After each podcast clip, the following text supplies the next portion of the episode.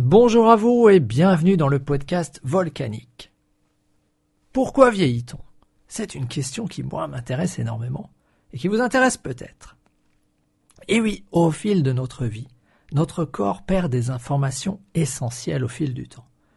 Alors, je vais me baser sur l'interview de David Sinclair, un professeur de Harvard, qui a une approche très intéressante en matière de stockage de l'information. Imaginez, et j'espère que vous le savez, que notre information de base, elle est stockée dans une macromolécule qu'on appelle l'ADN. Cette macromolécule, c'est l'équivalent d'un disque dur. C'est pas actif. Ça tient normalement très bien, mais euh, c'est comme si c'était numérique. Voilà, c'est GTAC, guanine, tyrosine, euh, etc. Nos quatre bases, quatre bases qui codent l'information. Mais là-dessus, c'est comme si sur votre disque dur, vous aviez le lecteur qui vient lire l'information. Nous avons une surcouche, une couche de lecture que l'on appelle maintenant épigénétique. Épi, ben, comme dessus, bien sûr, qui elle fonctionne plus de manière analogique. Et donc c'est ça que Sinclair euh, introduit, c'est cette notion de une information est certaine, elle est claire, voilà, elle est sur quatre bases, GTAC, et l'autre numérique, et l'autre elle est analogique. L'épigénétique, bah, c'est plus, euh, c'est pas tout ou rien, c'est plus ou moins, voilà, j'exprime plus ou moins mon, mes gènes et j'active plus ou moins mes gènes. Je sais plus d'ailleurs si vous vous souvenez de ce film qui s'appelle Bienvenue à Gattaca, dans lequel les pilotes de vaisseaux spatial sont que des enfants qui ont été génétiquement modifiés. Et puis le héros du film est un, un enfant qui malheureusement a été conçu à l'arrière d'une voiture. Mais lui, il est doué. Il est doué, mais il n'est pas génétiquement conforme. Donc il a juste le droit d'être un balayeur dans ce centre. Et il achète, il achète le sang, il achète le marqueur ADN d'un enfant qui lui a été génétiquement modifié pour être parfait, mais qui n'a tout simplement pas la trempe d'un pilote. Et donc toute l'histoire est là-dessus.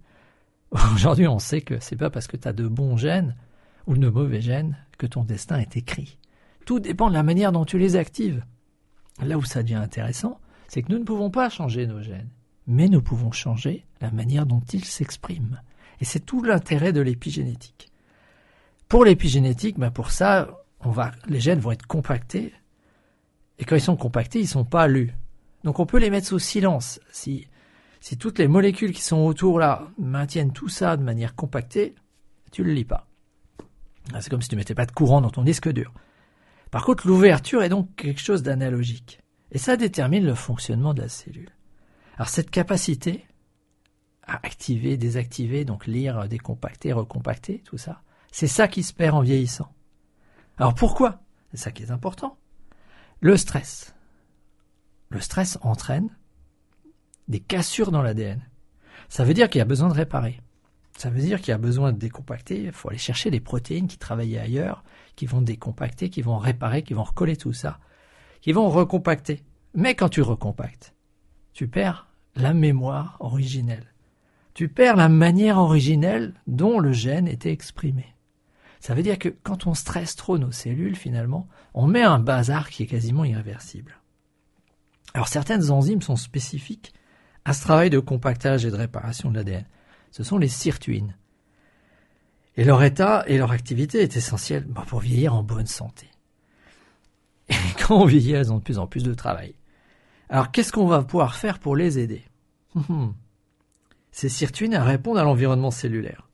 Et moi, ça me fait plaisir d'entendre un professeur de Harvard nous dire, vous savez, le resveratrol, on a montré qu'il aide ces sirtuines à faire leur boulot. Parce que du resveratrol, ben, j'en ai dans les produits que je consomme. Moi, je sais que je consomme 40 mg par jour de resveratrol.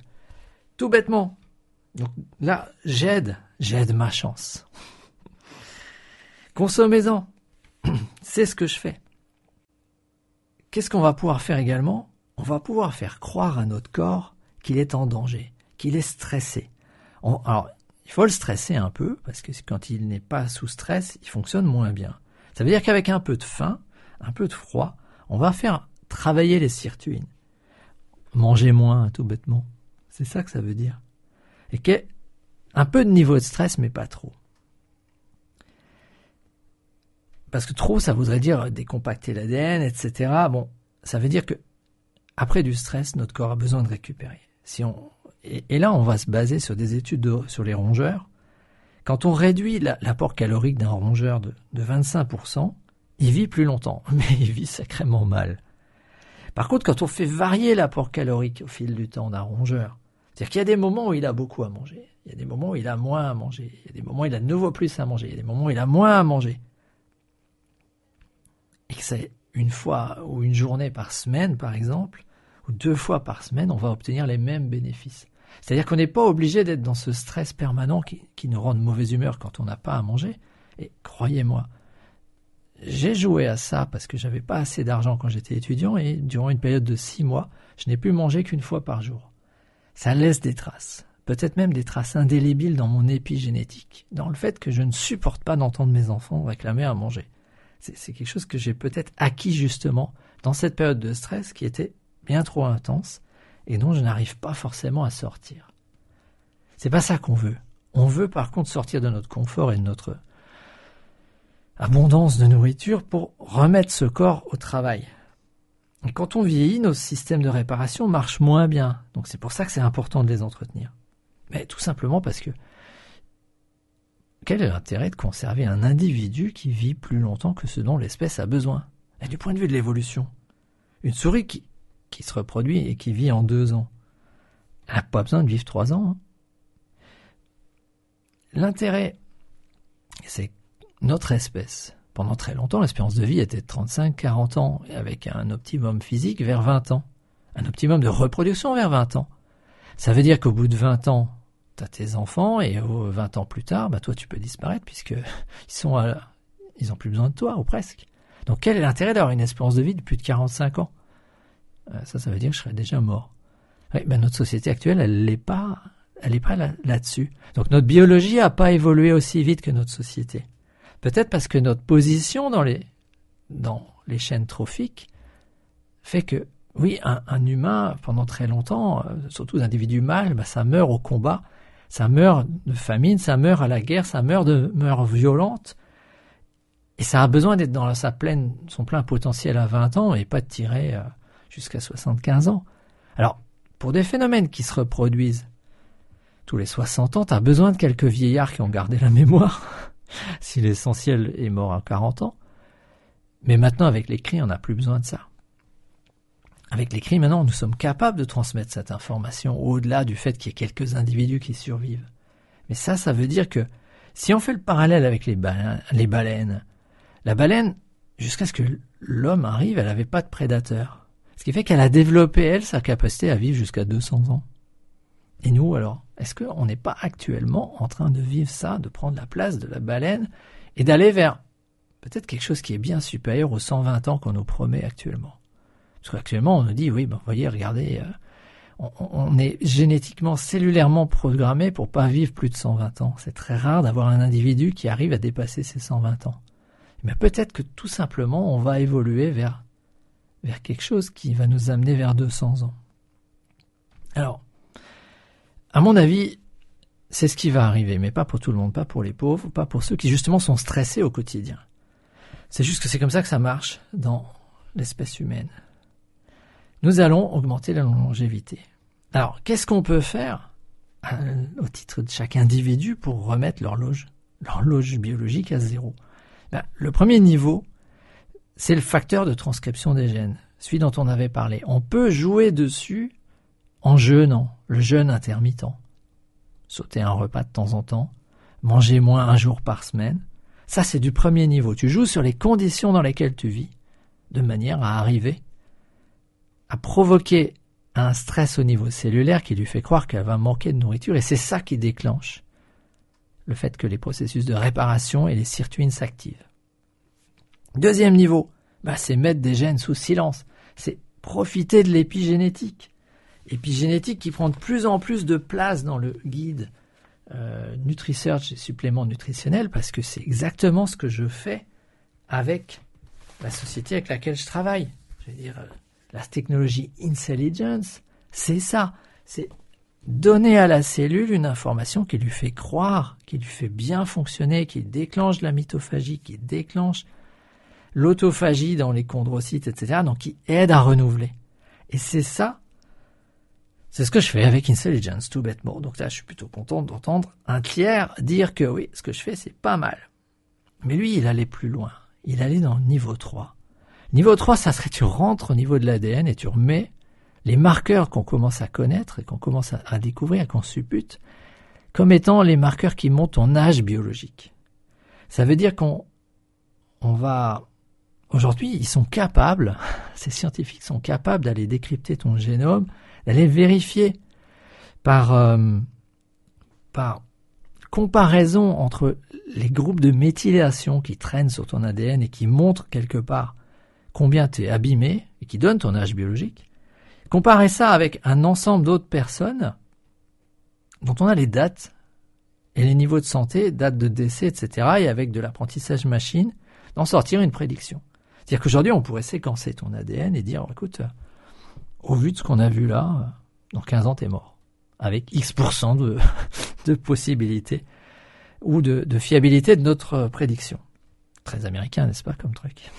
Ça va choquer beaucoup de Français, ça. Alors, qu'est-ce qui cause en fait cette méthylation? C'est comme si s'il y avait des, cochonneries qui venaient se mettre dessus. Bah, c'est deux classes d'enzymes en fait, qui ajoutent et qui enlèvent les groupes méthyl. Ce qui est intéressant dans ce qu'on fait avec notre niveau 2 là, avec euh, Intelligence, avec tout ce qui est épigénétique, c'est que c'est pas permanent. On va pas arriver à remettre l'horloge biologique à zéro de manière permanente. Par contre, on va les prendre jour après jour. Donc jour après jour, on, sait que quand on les prend, on va pouvoir influer sur l'expression de certains gènes, soit mTOR, sur MPK, etc. Donc les gènes liés au vieillissement, les gènes liés à ces, à ces classes d'enzymes, ça aujourd'hui, c'est pas de la science-fiction. Moi, c'est mon quotidien depuis euh, maintenant plusieurs années. Par contre, le niveau 3, ça serait remettre à zéro l'horloge, ça serait aller intervenir sur le génome et lui dire, bah tiens, était reparti pour une période de 50, 60, 80 ans de vie, ça, ça serait du permanent. Et ça, aujourd'hui, c'est l'objet du prix Nobel de, de japonais Yamanata en 2012, qui a découvert quatre gènes qu'ils ont nommés OS, et M, et qui permettent de cloner des animaux aujourd'hui en leur, donc en créant à partir de cellules normales d'un animal, de recréer un animal complet. Bon, ça, ça n'a rien d'extraordinaire, je veux dire, c'est Dolly, notre première brebis clonée, elle est exactement comme ça. Sauf que le clone, il avait l'âge de ses parents. C'est-à-dire qu'on avait une brebis clonée qui malheureusement avait l'âge de ses artères, comme on dit, et qui avait l'âge du de, celui chez qui on avait pris la cellule. Donc, elle est tombée assez vite malade, une sénescence assez rapide, quand bien même c'était un nouvel individu. Donc jusqu'à présent, les clones y vivaient pas longtemps. en tout cas, ils avaient l'âge de chez qui on avait pris les cellules. Mais maintenant, c'est plus le cas. On sait que l'instruction d'être jeune, elle est quelque part dans les cellules, parce que sur des animaux comme ça, on arrive à les cloner. On arrive à, les cloner et à remettre le compteur à zéro. Alors, bon, ça, met juste un peu le bazar quand même, parce que euh, dans certains cas, certaines cellules se transforment en tumeurs, quoi. Donc, ça veut dire que si on se rate, si, on, on essayait nous-mêmes de s'injecter des, des, choses comme ça pour renouveler un organe, par exemple le foie, de, quelqu'un dont le foie serait abîmé, ben, on n'en est pas encore au stade où on, a une thérapie génique pour les humains. Ça serait quand même très très dangereux aujourd'hui. Mais on sait le faire chez des souris. On, est capable aujourd'hui de rendre la vue à des souris. Euh, donc des souris dont, on a abîmé le nerf optique. Et on est capable de leur régénérer un nerf optique en utilisant trois, donc pas le M, mais les trois gènes découverts par ce japonais OSK, et M. on utilise OSK et on arrive à régénérer un nerf optique. Et c'est assez hallucinant, quoi. Sur une souris. On est encore à plusieurs décennies, je pense, d'un traitement euh, génique, un traitement euh, pour des humains, pour aller rendre la vue à, des gens qui seraient vieux, mais c'est clair qu'il va y avoir tout un tas de gens qui ont les moyens et qui ont envie de vivre de manière éternelle, qui vont aller se lancer et qui vont être prêts à tester des tas de choses pour aller remettre leur horloge biologique à zéro. D'ailleurs, ça me fait penser que j'ai un ami au Canada qui doit sortir un livre qui parle justement de l'horloge, enfin pas de l'horloge biologique, mais qui parle d'âge biologique. Il va falloir que je l'appelle pour voir où il en est, parce que j'attends ça avec impatience. Cette notion d'âge biologique. Parce que c'est Allez, on va en reparler une autre fois, parce que pour cette fois-ci, je pense que c'était déjà assez riche en informations. Et on va, durant la semaine qui vient, peut-être profiter de la présence de ma fille qui est entre deux années de médecine là, pour parler des premières années communes aux études de santé et les classes préparatoires de nouveau. Je vous promets rien, mais ça sera peut-être dans Retour chez les Jones. Allez, bonne semaine à vous et à bientôt.